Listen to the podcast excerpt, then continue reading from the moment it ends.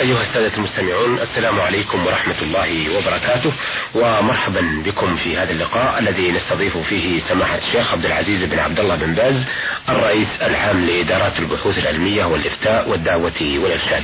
آه لدينا مجموعة كبيرة من هذه الأسئلة والاستفسارات ولعل في مقدمتها رسالة عبد الله سليمان من منفوحة ومحمد ماجد سليمان ومحمد أحمد محمد الشمراني من بلاد شمران من باشوت ودحيم محمد أحمد عسيري وعلي أحمد زاهد الفيفي ونبدأ برسالة المستمع آه، سليمان محمد التميمي الرياض. يقول إذا قمت لصلاة الصبح فشكيت هل أديت صلاة العشاء؟ فما الحكم؟ إذا كان الراجح عندي أني صليت وإذا كان الراجح أني لم أصلي وإذا تساوى الأمران بسم الله الرحمن الرحيم. الحمد لله. والصلاة والسلام على رسول الله وعلى آله وأصحابه ومن اهتدى أما بعد فالذي يظهر من الشرع المطهر أن الإنسان إذا شك هل أدى واجب أو ما أدى أو لم يؤده أنه أن عليه أن يؤدي الواجب. إذا كان من عادته أن قد يتساهل فيها وقد يضيعها ويتساهل فيها فلينبغي له أن يبادر بقضائها أولا ثم يصلي الفجر. أما إذا كان لا ليس من عادته ذلك بل يصلي الصلاة في وقتها مع المسلمين أو في وقتها في البيت لبعض الأعذار وإن كان لا يجوز يصليها في البيت الواجب على المسلم يصليها في الجماعة في المساجد ولا يجوز لأحد يصليها في البيت إلا بعذر شرعي كالمرض. أو الخوف الذي يمنعه من الخروج لنخشى على نفسه. لكن إذا كان من عادته أنه يصليها مع الجماعة أو يصليها في البيت لعذر لعذر من الأعذار فلا ينبغي أن ينظر إلى هذا الشك بل ينبغي يطلع هذا الشك ولا يلتفت إليه. أما إذا كان وقد يؤخرها قد يمسي وما فعلها قد يشغل عنها فإذا كان ما تحقق ولا جزم أنه فعلها فليقضيها ثم يصلي الفجر بعد ذلك أما إذا كانت أوهام وظنون لا لا أساس لها بل من عادته ومن طريقته العناية بها وفعلها في وقتها والصلاة كما شرع الله هذه وساوس لا يلتفت إليها ولا يعمل ولا يعمل بها بل يصلي الفجر ويحمل أمره على أنه فعلها والحمد لله كعادته المتبعة. نعم. آه، أيضا هذه وردتنا من منفوحة من عبد الله بن سليمان يقول: إذا طلقت المرأة طلاقا رجعيا فما حكم إقامتها في بيتي أو في بيت زوجها مدة عدتها؟ لأن كثيرا من الناس يرى ذلك منكرا. أفيدونا وفقكم الله و جعل في إجابتكم السداد والصلاح لجميع المسلمين.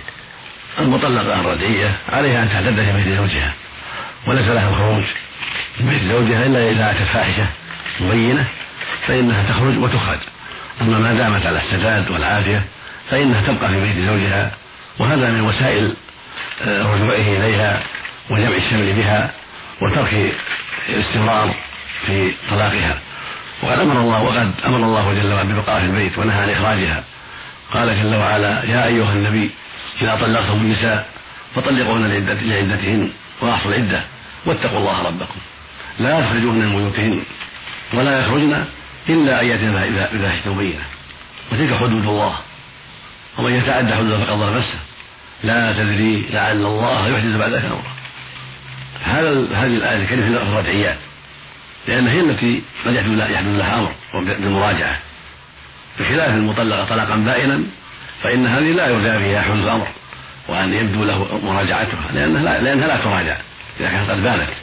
فالطلاق المذكور في هذه الآية في الرجعيات التي طلقها طلقة واحدة أو طلقها طلقتين فله رجعتها وهذا في العدة. فالواجب عليه بقاؤها في البيت وأن لا يخرجها ولا يرضى بإخراجها ولو طلب أهلها خروجها ينبغي له أن يأبى وينبغي لأهلها أن لا يطلبوها. بل يساعد بل عليه من يساعد على بقائها في البيت بهذه الآية الكريمة. لا تخرجون بيوتهم ولا يخرجن إلا أن يأتين بفاحشة مبينة. فإذا كانت المرأة على السداد ولا ليس فيها أذى لأهل البيت ولم تأتي بفاحشة فإنها تبقى في البيت. وربما ندم تراجعها قبل خروجها من العدة. وينبغي لها أيضا كما قال جماعة العلماء أن تتحسن له وأن تزين له وأن تعرض له حتى يراها إذا دخل وإذا خرج. فربما تاقت نفسه إليها وربما رغب في مراجعتها إذا رآها في حالة حسنة. هكذا ينبغي. فبقاؤها في البيت أمر واجب وعلى الزوج أن يبقيها وعلى أهلها يوافقوا على ذلك. وعليها هي أن تبقى أيضا في البيت وينبغي لها أن تحسن لزوجها وأن تتعرض له لعله يندم لعله يراجع قبل أن من العدة. هذا هو المشروع في هذه المسألة. وإن كان الغالب على الناس ترك ذلك والجهل بذلك. ولكن جهلهم وعملهم إذا خالف الشرع لا يحتج به نعم. لكن بقاء في البيت آه، تكون آه، متغطية أو متحجبة لا, أو لا غير متحجبة. غير متحجبة. بل تكشف وجهها وتلبس ملابس الحسنة وتريه من نفسها ما يرغبه كإظهار شعرها وإظهار محاسنها من يديها ورجليها ووجهها وشعرها ونحو ذلك لأنها زوجة. طلاقها الرجعي لا يحرمها عليه فلا تزال في زو... لا تزال زوجة حتى تخرج من العدة. نعم. وإظهار محاسنها له وتحسنها وتطيبها له من أعظم الأسباب في رجوعه إليها. نعم. أحسنتم. آه هذه رسالة المرسل محمد ماجد سليمان. آه، يقول في رسالة السؤال حول وطء الزوجة في دبرها فقد قرأت في كتاب المغني. لابن قدامة الجزء السابع صفحة رقم 22 فصل ولا يحل وطء الزوجة في الدبر في قول أكثر أهل العلم منهم علي وعبد الله وأبو الدرداء وابن عباس وعبد الله بن عمر آه، بن عمرو وأبو هريرة وبه قال سعيد بن المسيب وأبو بكر بن عبد الرحمن ومجاهد وأكرمة والشافعي وأصحاب الرأي وابن المنذر. ورويت إباحته عن ابن عمر. وزيد بن أسلم ونافع ومالك وروي عن مالك أنه قال ما أدركت أحدا اقتدى به في دين اقتدي به في ديني يشك في أنه حلال. وأهل العراق من أصحاب مالك ينكرون ذلك. واحتج من أجله بقول الله تعالى نساؤكم حرث لكم فأتوا حرثكم أن شئتم. وقوله سبحانه والذين هم لفروجهم حافظون إلا على أزواجهم أو ما ملكت أيمانهم. فما رأي الدين في قول الذين أباحوا ذلك واحتجاج الإمام مالك بالآيتين الكريمتين؟ أرجو بيان حكم الدين بذلك وفي قول الإمام مالك وابن عمر وزيد بن أسلم ونافع. والسلام عليكم ورحمة الله. هذه المسألة مما قامت الأدلة الصحيحة عن رسول الله عليه الصلاة والسلام في الدلالة على تحريمها وهي مسألة البطء في الدبر هذه هي اللوطية المعروفة وقالها اللوطية الصغرى فهي محرمة هذه مسألة محرمة ومنكر ومن الكبائر. وجاءت الأحاديث عن الرسول صلى الله عليه وسلم تحذر من ذلك وتبين أن وطأ الدبر من الزوجة هو محرم ومنكر. وبه قال عامة أهل العلم وجمهورهم. للأحاديث الواردة في ذلك. منها قوله عليه الصلاة والسلام لا ينظر الله إلى رجل أتى رجل امرأة في دبرها. رواه الترمذي والنسائي بإسناد صحيح وأحمد رحمة الله عليهم ومنها قوله عليه الصلاة والسلام إن الله لا يستحي الحق لا تأتوا النساء في أدبارهن ويرضي في أعجازهن. ويروى عنه عليه السلام قال ملعون من أتى امرأة في دبرها. في أحاديث كثيرة كلها دالة على تحريم الوطي في الدبر. أما قوله جل وعلا نساؤكم حرث لكم فأتوا حرثكم ما شئتم. فهي كما كما دلت عليه الاحاديث الحرث هو الفرج. هذا محل الحرث. هو القبل أما الدبر فليس محل الحرث ولكنه محل القدر محل الغائط. فليس محل الحرث وإنما حرث الإنسان قبل زوجته. محل الولاده محل بدر يطأها فيه. فيحصل تحصل بذرة من المني ثم إذا أراد الله شيئا انعقد ذلك المني مع منيها وجاء الولد. فالزوج فالقبول هو محل الحرث وليس الدور الدور محل القدر محل النجاسة والفرد هو والقبول هو محل الحرث وفي الحديث الآخر مقبلات لما لما قالت اليهود أن الرجل إذا أتى امرأته من قبلها من دبرها في قبلها كان الولد أحول أكذبهم الله وأنزل قوله سبحانه نساء حرث لكم فاتوا حرثا ما شئتم. قال النبي صلى الله عليه وسلم في صمام واحد. إذا كان في صمام واحد يعني في القبل الصمام يعني محل الحرث نعم. فالحاصل أن الأحاديث الصحيحة وأقوال أئمة العلم من الصحابة ومن بعدهم كلها تدل على تحريم وقف الدبر. أما ما يروى عن ابن عمر أنه أجازه فهو غلط على ابن عمر الصواب أنه لا يثبت عن ابن عمر. وإنما أراد ابن عمر أنه يجوز أن تؤتى من قفاها في قبلها يعني يأتيها يأتيها من دبرها في قبلها يعني يكون إلى الدبر وهي مثلا على جنبها أو كالساجدة فيأتيها من جهة قفاها في قبلها في الفرج. لا في الدبر نفسه. فغلط بعض الناس وظن أنه يجيز الوطأ في الدبر وإنما يأتيها مدبرة في قبلها لا في دبرها. هذا هو الذي أراده ابن عمر وغيره ممن نقل عنها ذلك.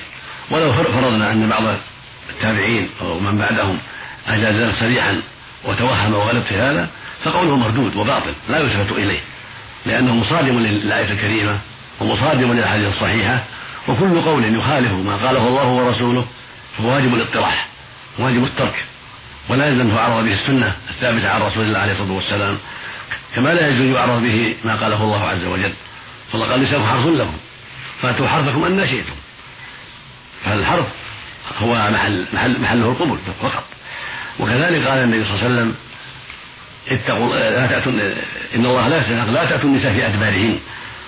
وقال لا ينظر الله إلى رجل أتى رجل أتى رجل امرأة في دبرها. ويروى عنه عليه السلام قال ملعون ما أتى امرأة في دبرها. وجاء من حديث ابن عمر ومن حديث عبد الله بن عمرو بسند جيد موقوفه ومرفوعا أنه سئل عن وطئ الدبر فقال الوطية الصغرى فالحاصل أنه محرم بالنص وبقول أهل العلم الذي هو كالإجماع. وما يروى عن ابن عمر أو بعض زيد بن أسلم أو أو مالك كله لا أصل له ولا صحة له. ولا يثبت عن مالك إباحته فيما نعلم. وإنما أوهام وأغلاط من بعض آه، الرواة عنه والمنتسبين إليه. أما المحفوظ عنه رحمه الله فهو المنع. وعدم جواز الوطي في الدبر وهكذا عن ابن عمر. هو المنع وليس الجواز وإنما توهم بعض الناس في بعض الروايات عنه أنها تؤتى من من دبرها في قبولها فظنوا أنه يجيز الوطأ في الدبر وإنما أراد أن تؤتى من جهة الدبر في القبل نفسه في الفرج نفسه لا في الدبر الذي هو محل القدر. نعم. هذا هو الحق وهذا هو. وهو كالإجماع من العلم. وخلاف الذي في هذا عن بعض السلف شاذ لا يلتفت إليه ولا يعول عليه بل هو منكر وباطل آه هذه رسالة وردت من آه المستمع محمد أحمد محمد الشمراني بلاد شمران باشوت.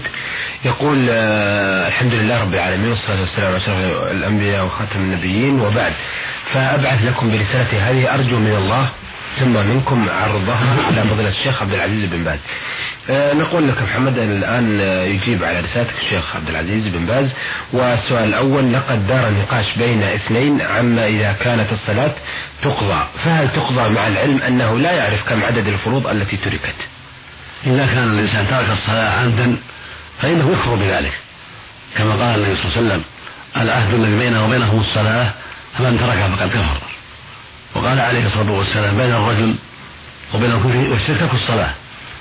رواه مسلم في الصحيح. وقال عليه الصلاة والسلام رأس الأمر الإسلام وعموده الصلاة وهي سلام من الجهاد في سبيل الله.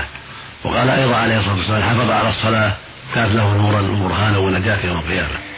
ومن لم يحافظ لم يكن له نور ولا برهان ولا نجاة. وكذا يوم القيامة مع فرعون وهامان وقارون وبني بن خلف نسأل الله العافية. هؤلاء من كبار الكفار ومن صناديدهم. فلن يضيع الصلاة يحشر مع هؤلاء. وذلك يدل على كفره العظيم لأن من ضيعها شغلا بالرياسة فقد أشبه فرعون وإن ضيعها شغلا بالوزارة والوظيفة فقد شابه هامان وزير فرعون وإن ضيعها شغلا بالمال والشهوات فقد شابه قارون الذي خسف الله به وبزار الأرض بسبب, استكباره عن الحق واشتغاله بالشهوات وإن تركها تشاغلا بالمعاملات والبيع والشراء فقد شابه أبي بن خلف تاجر أهل مكة فيكون كافرا محشورا مع هؤلاء كفر نسأل الله العافية. فالحاصل أن تركها كفر فلا تقضى إذا أسلم وهداه الله وتاب ليس عليه قضاء. هذا هو الصواب. ليس عليه قضاؤها ولا قضاء إليها كالصوم وغيره. إذا تاب بعد ذلك فإن التوبة تجيب ما قبلها والإسلام يهدم ما كان قبله. كما قال الله سبحانه قل للذين كفروا ينتهوا يغفر لهم ما قد سلف. فالتائب من تركه الصلاة ليس عليه قضاء لأنه أسلم من جديد. هذا هو الصواب. نعم.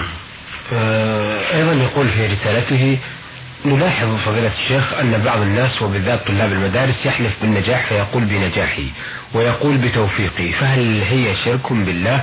أرشدنا مع التوجيه السليم على القضاء على هذه العادة مع العلم أنها منتشرة مع كثير من الطلاب وفقكم الله.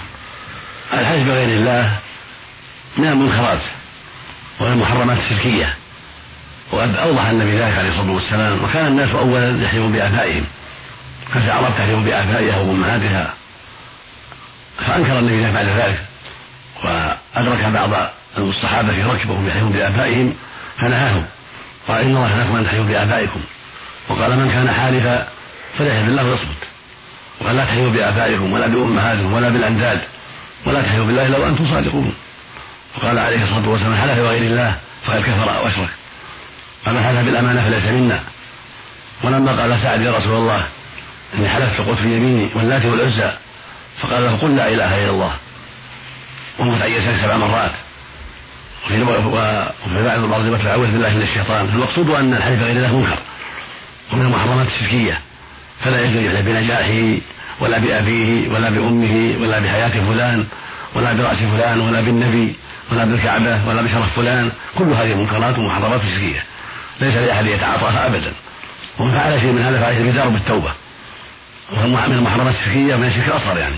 وقد يكون الشرك الأكبر إذا قام بقلبه تعظيم المحلوبة وأنه يعظمه كما يعظم الله أو أنه يعتقد فيه شيء من العبادة والسر هذا يكون شرك أكبر نسأل الله العافية. أما إذا جرى على لسانه من غير قصد ولكنها عادة فهذا من الشرك الأصغر. فينبغي الحذر من هذا ولا يحيا بأبيه ولا بأمه ولا بنجاحه ولا بتوفيقه ولا بغير ذلك. أما إذا كان قال بتوفيقي يعني بتوفيق الله لي قصد بتوفيق الله هذا شيء آخر. سأنجح بتوفيق الله أو كذا. أما بتوفيقي يقصد بتوفيق حل الحج بذلك؟ هذا لا يجوز بل هو من المحرمات الشركية. نعم. فالحاصل أن الواجب على المسلم أن يحذر ورطات اللسان. فإن ورطات اللسان كثيرة وخطيرة وهذا منها. الحلف بغير الله؟ من ورطات اللسان ومن آفات اللسان. فليحذر ذلك غاية الحذر وإذا رأى من يفعله أنكر ينكر عليه ويعلمه وينصحه. ويقول له إن هذا لا يجوز واجب يحلف بالله وحده سبحانه وتعالى. نعم. آه، آخر رسالة معنا وردتنا من آه، المستمع وسيم آه، محمد أحمد عسيري وعلي أحمد زاهر أو زاهد الفيفي. يقول إني قد بنيت مسجد في أحد الحارات من الخشب وقد نقلت إلى حارة أخرى ولم يبقى أحد في الحارة. آه، وقد نقلت المسجد معي إلى الحارة الأخيرة فهل علينا من نقله شيء من الذنب؟ أفيدونا وفقكم الله. إذا انتقل الناس من حارة إلى حارة حارة قديمة إلى حارة جديدة ولم يبقى في الحارة أحد يصلي في المسجد فإنه ينقل إلى الحارة الجديدة. لا من لا مانع من نقله ونقل أخشابه وأدواته إلى المسجد الجديد. ثم يباع محله يباع ويصرف الثمن في تعمير المسجد الجديد. أو في تأويل مسجد آخر. لأن بقاءه حين تعطيل بلا فائدة. إذا انتقل الناس من حارة إلى حارة من مكان إلى مكان وبقيت مساجد الحارة خالية ليس فيها أحد يصلي فيها فإنها تهدم وتنقل أدواتها إلى المساجد الأخرى للعمارة أو تباع وتصرف قيمتها في تعمير مساجد جديدة يحتاجها المسلمون في حارات أخرى. هذا هو الواجب. ولا تعطل أبدا. أحسنتم. أيها السادة إلى هنا نأتي على نهاية لقائنا هذا الذي استعرضنا فيه أسئلة السادة. عبد الله سليمان من منفوحة ومحمد ماجد سليمان ومحمد أحمد محمد الشمراني ببلاد شمران باشوت وأسيم محمد أحمد عسيري وعلي أحمد زاهد الفيفي. عرضنا هذه الأسئلة والاستفسارات على سماحة الشيخ عبد العزيز بن عبد الله بن باز الرئيس العام لإدارات البحوث العلمية والإفتاء والدعوة والإرشاد. شكرا لسماحة الشيخ وشكرا لكم أيها الأخوة وإلى أن نلتقي نستودعكم الله والسلام عليكم ورحمة الله وبركاته.